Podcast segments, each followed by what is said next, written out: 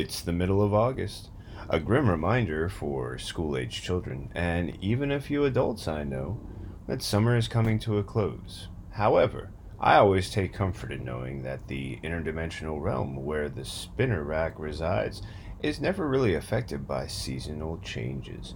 It's one of those things that stays about as constant as that perfect spot on the couch where you read your favorite comic books.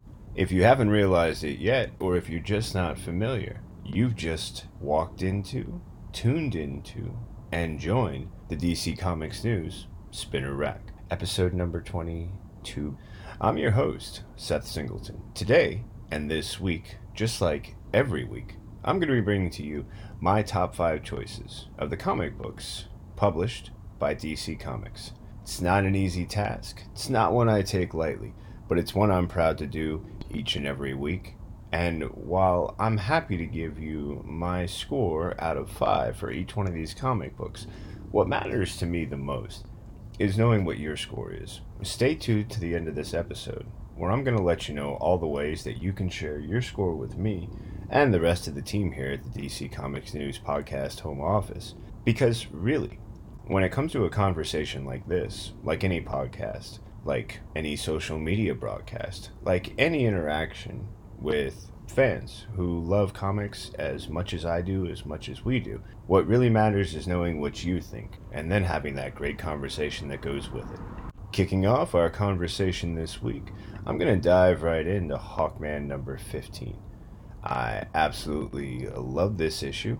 The Darkness Within Shades of Former Selves, written by Robert Venditti, penciled by Pat Olliffe, Tom Palmer on the inks, and Jeremiah Skipper taking care of those colors. Starkings and Comicraft handled the lettering, while Olaf, Palmer, and Skipper took care of the cover. Inhyuk Lee was in charge of the variant cover, of which I was a big fan. This sort of gory, in the heat of the battle, sort of frenzied Hawkman. Not to say that the original cover wasn't quite a treat. I love the way the shadows are depicted as these like strands and tendrils. They almost kind of remind me of some sort of symbiotic creature you might have seen from over at the Marvelous Competition. I thought this was a great story that introduced a lot of fun things for Hawkman. One of the first things I loved is that we ended last issue on a bit of a cliffhanger. Um, Hawkman had just completed a really difficult process in which he had begun to unlock and piece together the many different layers of his past lives and the fact that they existed over time and space. And through that, he'd overcome a conquering horde known as the Deathbringers. And now is looking to uncover more of the secrets that might exist in his past and also begin forging a future that can atone for all of the sins that he learned about that occurred during his past, especially his original past. And then he's met by the Shadow Thief, who has accepted Lex Luthor's offer, is extremely more powerful now, and strips away Hawkman's shadow. In this issue, a defeated Hawkman stumbles into the path of the Shade, a legendary character whose origins originally cast him as uh, a thief and a criminal. But into the 80s, 90s, and especially more recently, the character of the Shade has actually taken on uh, a much less conventional approach and has actually become a really engaging character. There's something about a character that's not quite moral, not quite amoral, and has established their own code for surviving in a world where having an ability or trying to simply do right by yourself can be a challenge in and of itself. Shade is a really great example of someone who has also traversed a great deal of time during his life and therefore has a bit of a perspective that is helpful whenever Hawkman is struggling with issues from his past, issues with time, or needs someone with an outside perspective that can inform what Hawkman's trying to do. In this case, his ability to find shade actually has more to do with the powers that he has control over and how they might be helpful in dealing with the Shadow Thief. We have a continuation of the nightmares that have been haunting Carter Hall, which I think is a great development in the story. And moving into and just sort of blending seamlessly into my favorite moments, I really enjoyed the way this story moves into the relationship between these characters and the way that I felt that it made a point of showing that they don't always feel like they're on the same side. And that's because in almost any situation, the trust factor is something that can be difficult to overcome. And this is really exemplified on page 13 when Carter hasn't actually mentioned the fact that his shadow has been stolen, but it's something that Shade is able to uncover through just a bit of observation and in recognizing that, realizes that there's a great danger that is facing them. He hauls Carter into this really cool looking uh, safe room. Unfortunately, the Shadow Thief is quite sneaky. he figures out a way to hide within a shadow, and I think it's a detail that's that's best left discovered by the reader. But I will let you know that he's able to confront Shade, Hawkman, and after kicking their butts around pretty impressively, he then takes the Shade's shadow. And I thought this was a really interesting development because Hawkman in this issue was going to seek advice and assistance from someone whose power deals with shadows. And now that very person, the Shade, is actually not able to help him out. And now is also in a similar predicament, which means that in order for Carter to overcome what's happening, he not only has to fight on his behalf, but he actually has to fight to help out someone who was trying to help him out and who now is facing a really dire situation unless they can uncover or work their way through to whatever the resolution might be. I will let you know that in order to accomplish their goal, they have to follow uh, the Shadow Thief into a really intriguing place called the Shadowlands. And I'm really excited to see how that's going to pick things, or where we're going to pick up in Hawkman number 16, and how this story is going to delve into what I feel is some pretty interestingly unexplored territory. Really great use of light and shadow, especially when you're talking about a story about light and shadow. I think this is an amazing example by the art team of when to tone down these really impressive details, like the pencil lines and the coloring and the shading to provide it with this sort of muted quality that goes really well with uh, the interactions with the shade. But also, then when there are moments where you get to see like light and the brilliance that that casts on an image, how those pencils, colors, and lines all seem to like sharpen and tighten up. I thought it was a really amazing job. I have nothing but praise for this art team. Um, and I really like, as I mentioned, this really great story. When it comes to negatives, really hard to find anything that, that really didn't work for me. I, I enjoyed the story. I like the fact that there are two elements going on here. One, Carter still dealing with his past, and two, trying to deal with his, you know, very difficult present.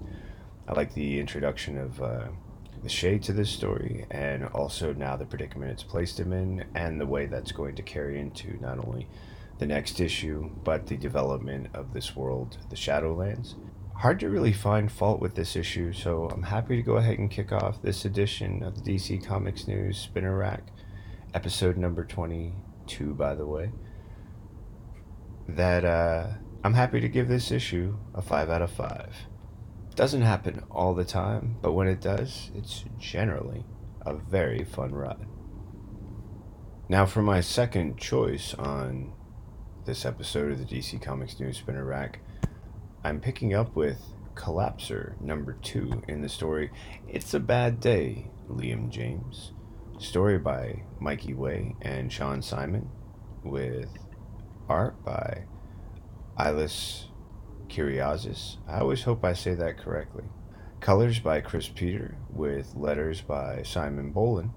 The cover by Ilias Kyriazis and a really fun story that is something I've been enjoying since issue number one, which you might have heard featured here on the DC Comics News Spinner Rack.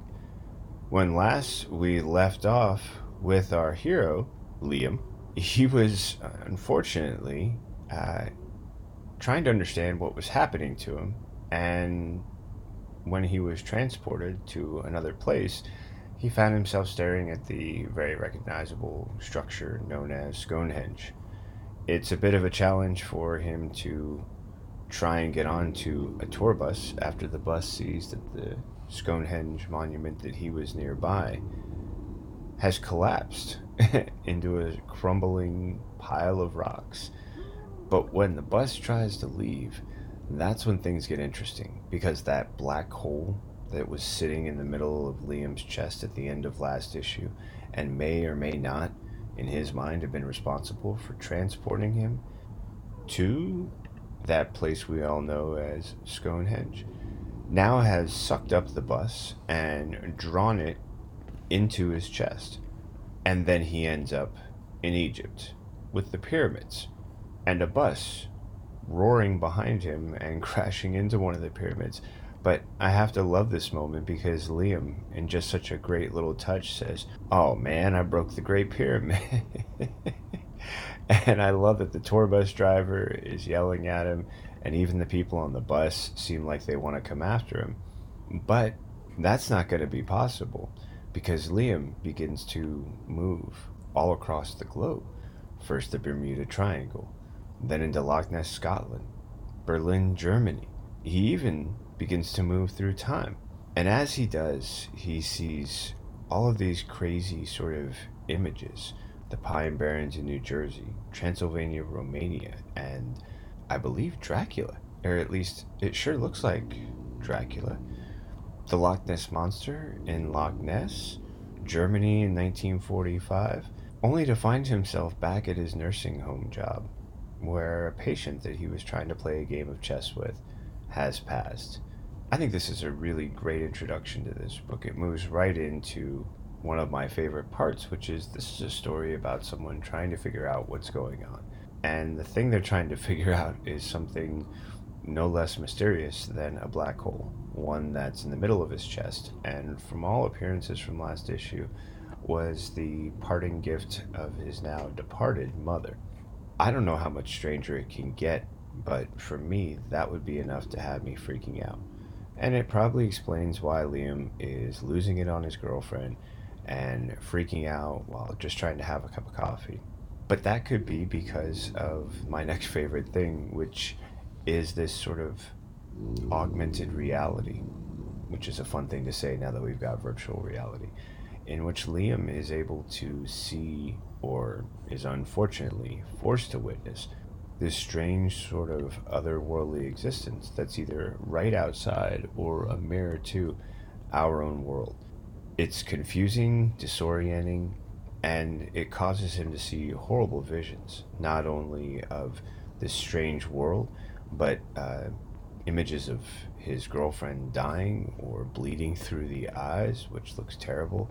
There's a, a villain, of course, who has begun attacking Liam, and he finds himself fighting back, only to learn that he was actually assaulting, accosting a person who is just working at one of those uh, little eating trucks, food trucks, I think they call them.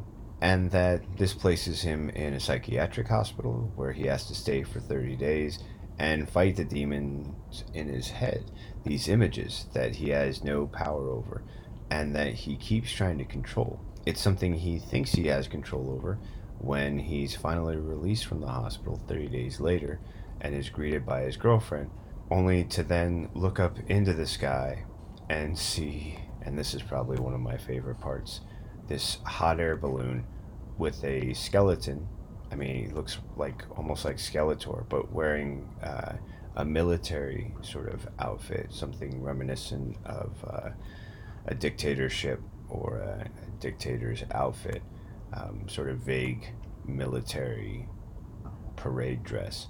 And the bombs he's throwing look like something right out of a cartoon, like a Tom and Jerry, round, black, with a wick coming out of the top.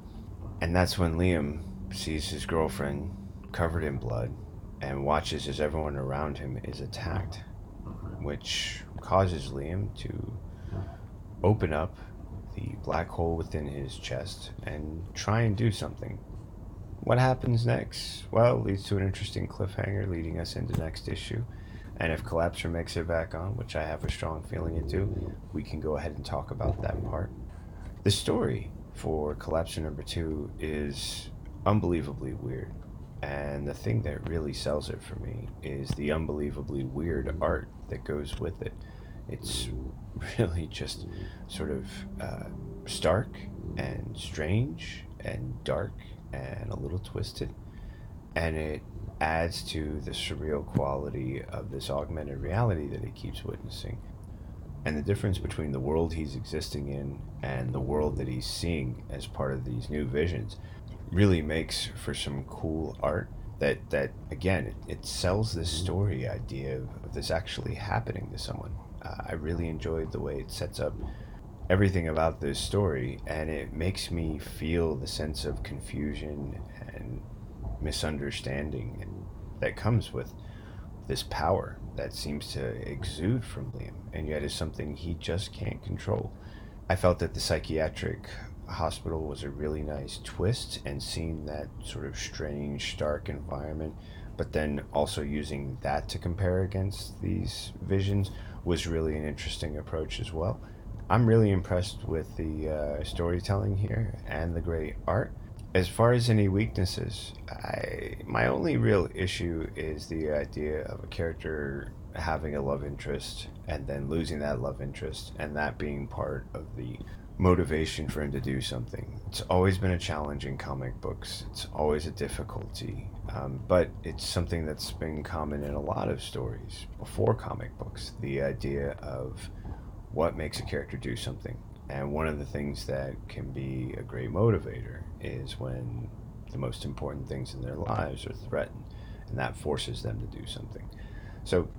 While I understand the purpose, I did have difficulty or I did just sort of like find myself noting the fact that this could have been done with the threat to the city and him trying to get her safe and worrying about that to create that degree of tension. But they chose to go this direction. And I'm also hopeful that given one or two little developments that occur, you know, as I said in those final two pages, which I think are best discovered by the reader, I think there might be an opportunity to see how this doesn't have to play out the way it has so often in other comic book stories and with other characters.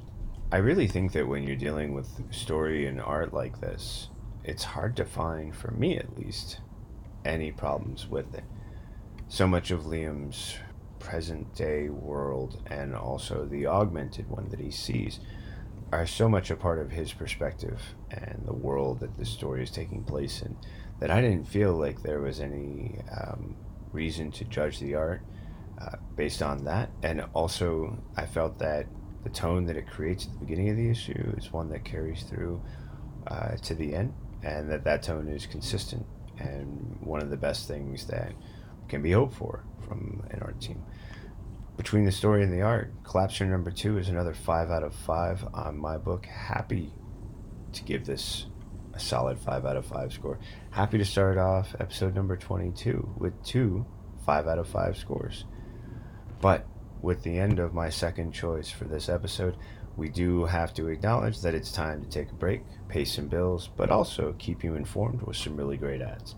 It's just going to be a short one. And then we'll be coming right back to you with choices three, four, and five. Thanks for staying tuned. We'll be right back. Hi, everyone. I'm here to tell you about the DC Comics News Podcast. Here every week to talk everything DC movies, TV, comics, and everything in between. But don't just take my word for it. Here are a couple of our sponsors. Listen to the DC Comics News Podcast. It's audio justice. no, no, no. It's audio chaos. These wackos are crazier than I am. Well, maybe you're both right. Regardless, you can catch us on every kind of podcast platform Apple Podcasts, Google Play, Spotify, Stitcher, and everywhere you find great podcasts. So, um, can I go now? Let him go. He did everything you asked.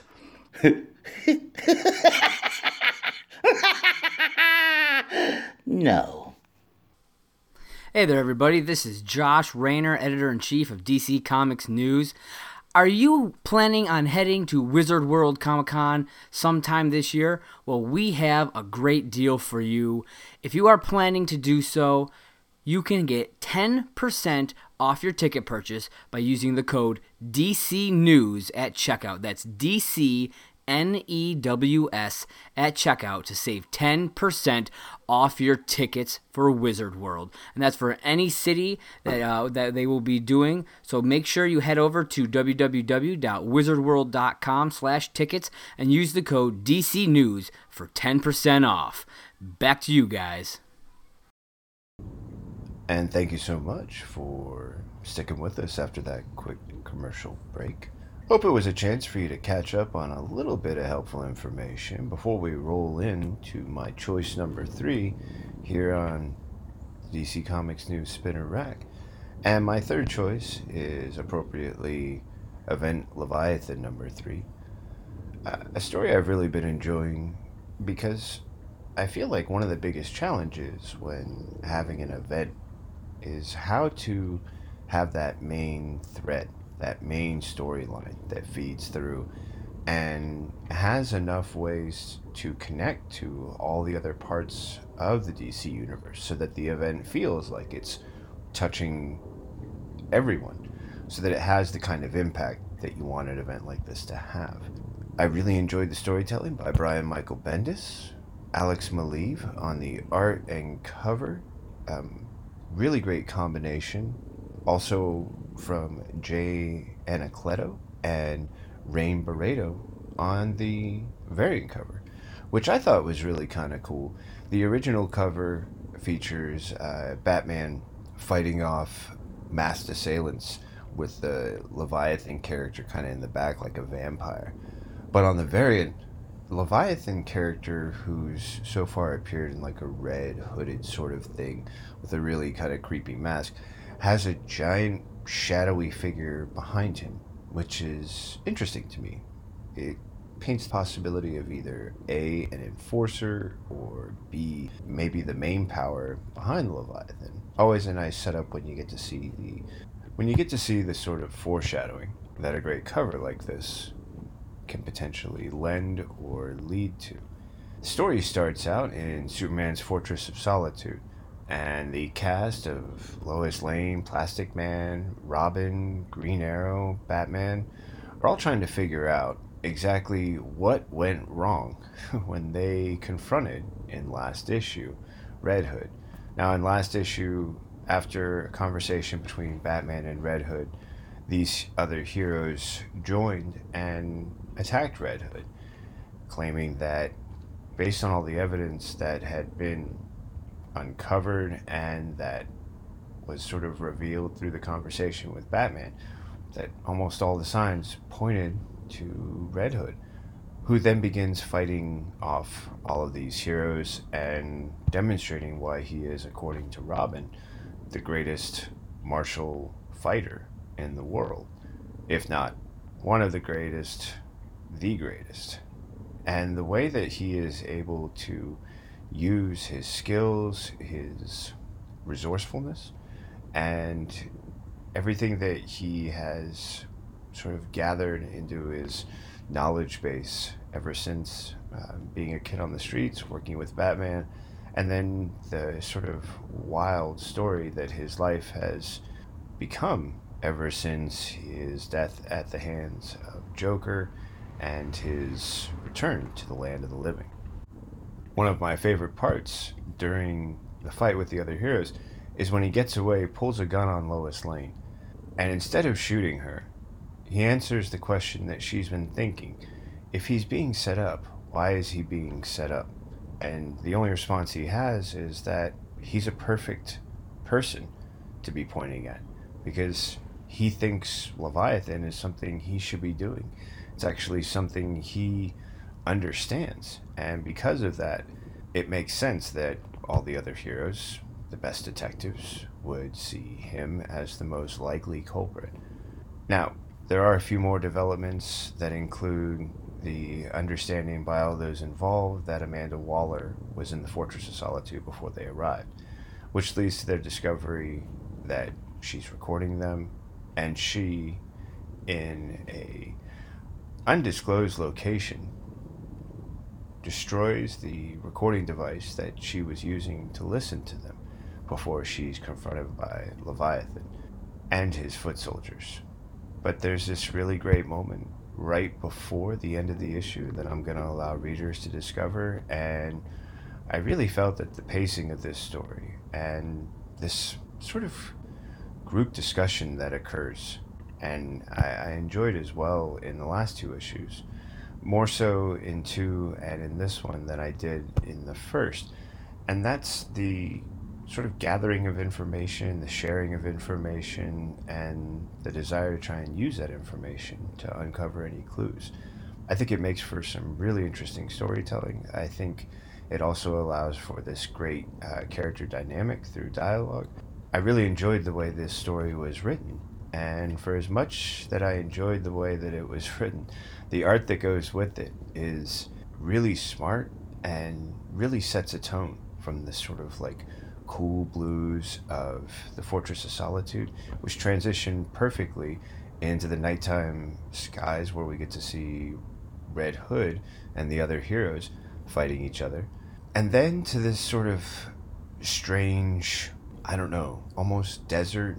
It reminded me of like Arizona or New Mexico sort of setting where we find Amanda Waller and this sort of hazy sunlight that could be twilight, could be uh, sunrise. It's it's really uh, an interesting um, comparison, especially when it occurs from the Fortress of Solitude page with the blues and the sort of shadowed tones right into that glaring sort of orange brightness in the next page. It's a really interesting shift and one that I think works well because of the way colors are used in this issue and especially in that sequence. I'm not always the biggest fan of an event storyline, but so far, Event Leviathan has been really successful at creating a mystery that I haven't uncovered yet. And those can be the kinds that generally draw me in and allow me to try and uncover clues, just like one of the characters in the story. Kudos to Brian Michael Bendis and his amazing art team for pulling off this feat, for drawing me in, for making me feel like I'm part of the story. I do feel that for all of the great things that I enjoy, that there are these little moments that, that I'm not sure if they could be pushed further or if they are something that are just missing an ingredient, like a great recipe, but if there was one additional seasoning, it would add that flavor that would make it feel more complete. I know that's not a specific enough reason to give for why I'm going to go ahead and only give Event Leviathan a 4 out of 5. But it was something that I felt was missing, and I promise if I do uncover it and have the chance to share it with you here on the spinner rack, I will. But right now, it's just something that I could feel as I was reading it, and I don't have a better way of pinpointing it for you and I accept all responsibility that goes with it. If you have something to say about that, listen to the end for all the ways that you can let me and the team here know. Moving right in to my fourth choice, which is The Flash number 76. The Flash has gone through a bit of a, a rough patch recently, whether it was the impressive performance by the Trickster and the Great Caper that the Flash couldn't stop, or the recent uh, reflection on his first year after becoming the Flash that was provided for him through the newest avatar of the Still Force. In that process, Barry has had to go through a little bit of patience, also understanding, and some humility. And it's what has brought him to a place in issue number 76 where he is able to not only meet with with Wally but with other members of the Flash team to sort of go over the mistakes that he knows he's made and he's willing to admit to, and also to start spreading the word that he's trying to do things differently. It's something that he knows he can do better at. It's something he wants to convince Wallace of. It's something that he wants to convince Avery of. And in order to do it, he brings them to the Flash Museum, which last issue we saw him rebuilding. And he wants to point out to them that not only is it a place to provide them with the recognition publicly that he believes they deserve, but that one of the paintings is actually a doorway into a, a speed lab. And in that speed lab, they can work together to try and understand all of these new forces. The avatar of the Still Force, Steadfast, is there, and he begins talking about all the different ways that they can track how it is that these new forces that have been unleashed can help out. Why is this happening? Well, simply put, Speed Force is dying. The Flash is getting slower, something that Steadfast mentioned to him last issue, something that he's recognized but hasn't been able to understand. And it's something he's not sure if he's going to be able to solve because the root cause of the Speed Force dying is the other forces that have been released into the universe. They weren't meant to be there. And the fact that they are is enough of an issue that it's causing the slow demise of the Speed Force. As soon as Barry shares this with Wally and Avery, they also acknowledge that it's something that they had felt aware of, but couldn't really define. Now, while this is a great part of the story, what is also going on is the reintroduction of Captain Cold and Heatwave and their plan to make a move on Central City once they get the gang back together. However, things take a dramatic twist with the arrival of a Black Flash, one that's usually there when a speedster has been messing with time. Although this time, the reason for the appearance of the Black Flash has nothing actually to do time, or at least it doesn't appear to just yet. I'm curious to see how issue number 77 addresses this. Great story here from Joshua Williamson. Uh, Rafa Sandoval handling the pencils, Jordi Tarragona on the inks, Tomeu Morey on the colors with Steve Wands handling the letters. Sandoval, Tarragona, and Mori combine on the cover with a variant cover from Yasmin Putri. This was Death of the Speed Force Part 1, and something I'm really intrigued to see what happens as we move into the next issue, number 77 and how it is that the Black Flash is there and what exactly it was or is that the Flash or another speedster is doing with time to bring him about. Or is he there, as it appears, for something other than time? Join me should this issue make it back on the spinner rack when hopefully we'll get to talk about this again. Given what Joshua Williamson and the Flash have been doing so far, I think there's a strong chance for it.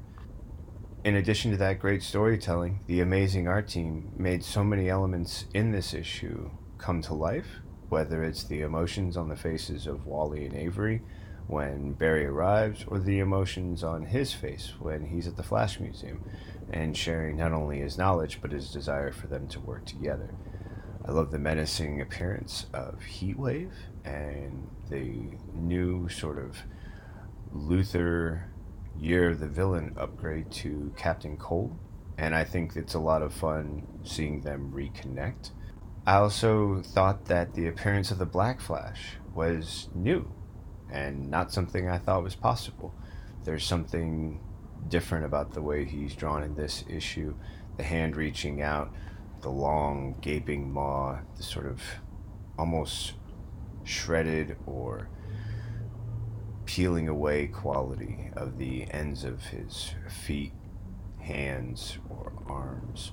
It's really a, an interesting um, depiction, and it makes for a great image. I really enjoyed this issue because I feel like overall, when it comes to something like following up on an issue number 75 or other milestone issue, keeping the momentum or picking up a new storyline can really feel like an uphill battle. But this feels almost effortless, and I feel like it does such a great job of carrying over so many different elements that were brought up in issue number 75 and that number 76 begins to address. It's more than happy to go ahead and put this one down as a solid 4.5 out of 5. I know I would normally just give it a 5 out of 5, but I did feel overall like this set up as well as it could after a milestone, yet it still was working against that sort of impact that a milestone issue like 75 can have. And I thought number 76 did a great job, just not quite a 5 out of 5. We'll see if number 77 is able to do better or more. But it's time to move into my fifth and final choice. And for that fifth and final choice, I've chosen Wonder Woman number 76, the story Mothers and Children by writer G. Willow Wilson and artist Lee Garbett, with colors by Romilo Furtado Jr., Pat Brosseau on the lettering, Jesus Merino and Romulo Fajardo Jr. on the cover, and Jenny Frison on the variant cover. One that I really enjoyed. I hope I got all those names right. It's always a challenge, and sometimes I feel like I nailed it, and other times like I have no idea what I'm doing. Back to that variant cover, great image with the classic pose of Diana, sword, shield, but then that menacing hand of Cheetah reaching towards her right shoulder, almost out of the view of Wonder Woman, and providing that great foreshadowing for what's to come not only in this issue, but uh, the effect that Cheetah is now going to have on Wonder Woman after making her bargain with Lex Luthor as part of the Year of the Villain storyline. I really love this issue because it opens with the concept of mothers and daughters. Uh, Diana with Hippolyta, and later addressing the on and off um, challenging mother daughter relationship that exists for Aphrodite and her child, who, when we saw them first introduced to each other, clearly had some issues to work out and never got the chance to when Atlantiades, Diana, and a whole cast journeyed to Themyscira and completed their mission.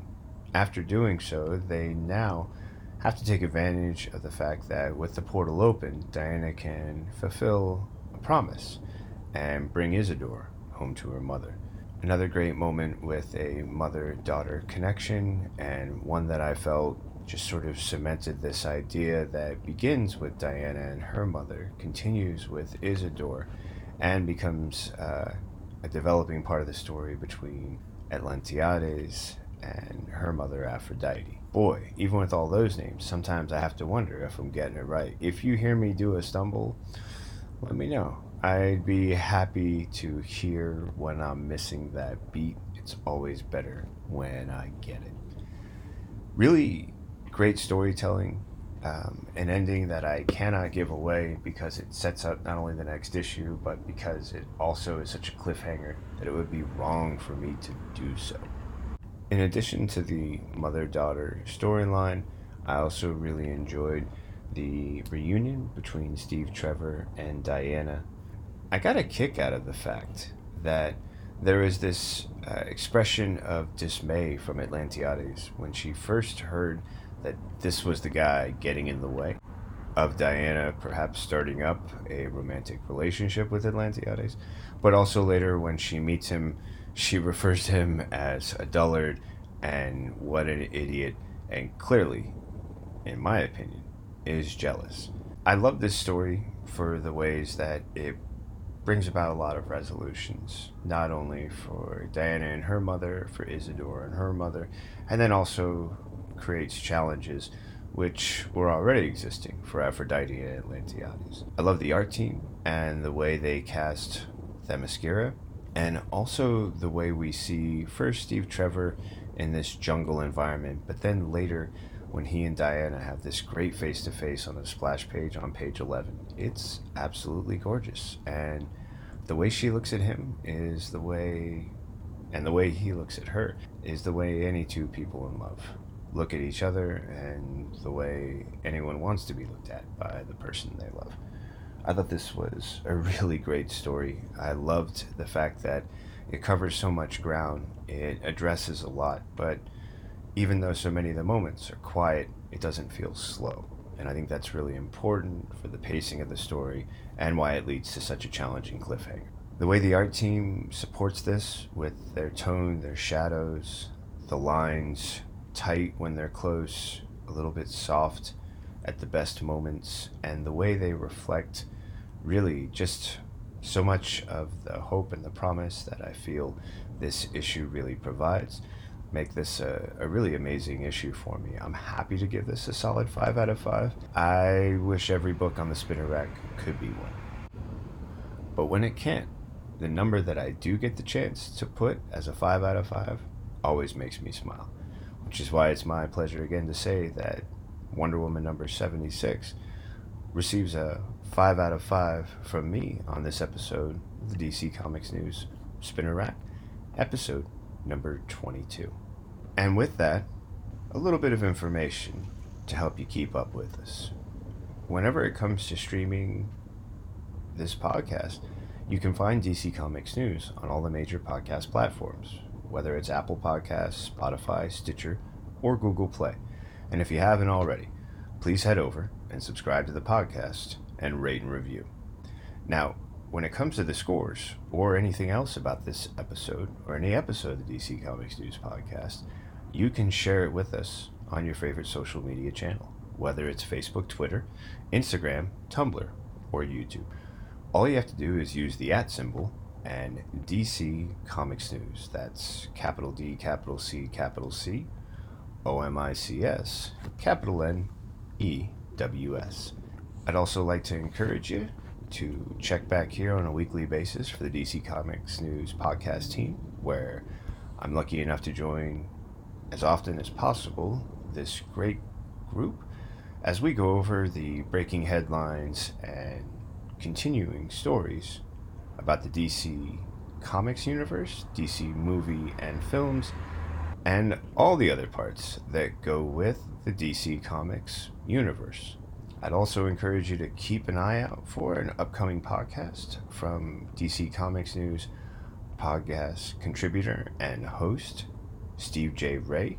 You can also find his reviews on DC Comics News and Dark Knight News. And I'm letting you know this because soon he'll have his own podcast featured here on the DC Comics News podcast network. It will be an episode by episode breakdown of Batman, the animated series. You won't want to miss episode one or all the episodes that follow. So if you haven't yet, remember, subscribe to DC Comics News on all those podcast platforms I listed earlier.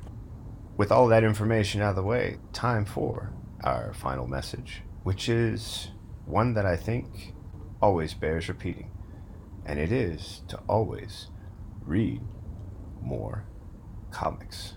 Thanks for joining us and looking forward to joining you next week for another episode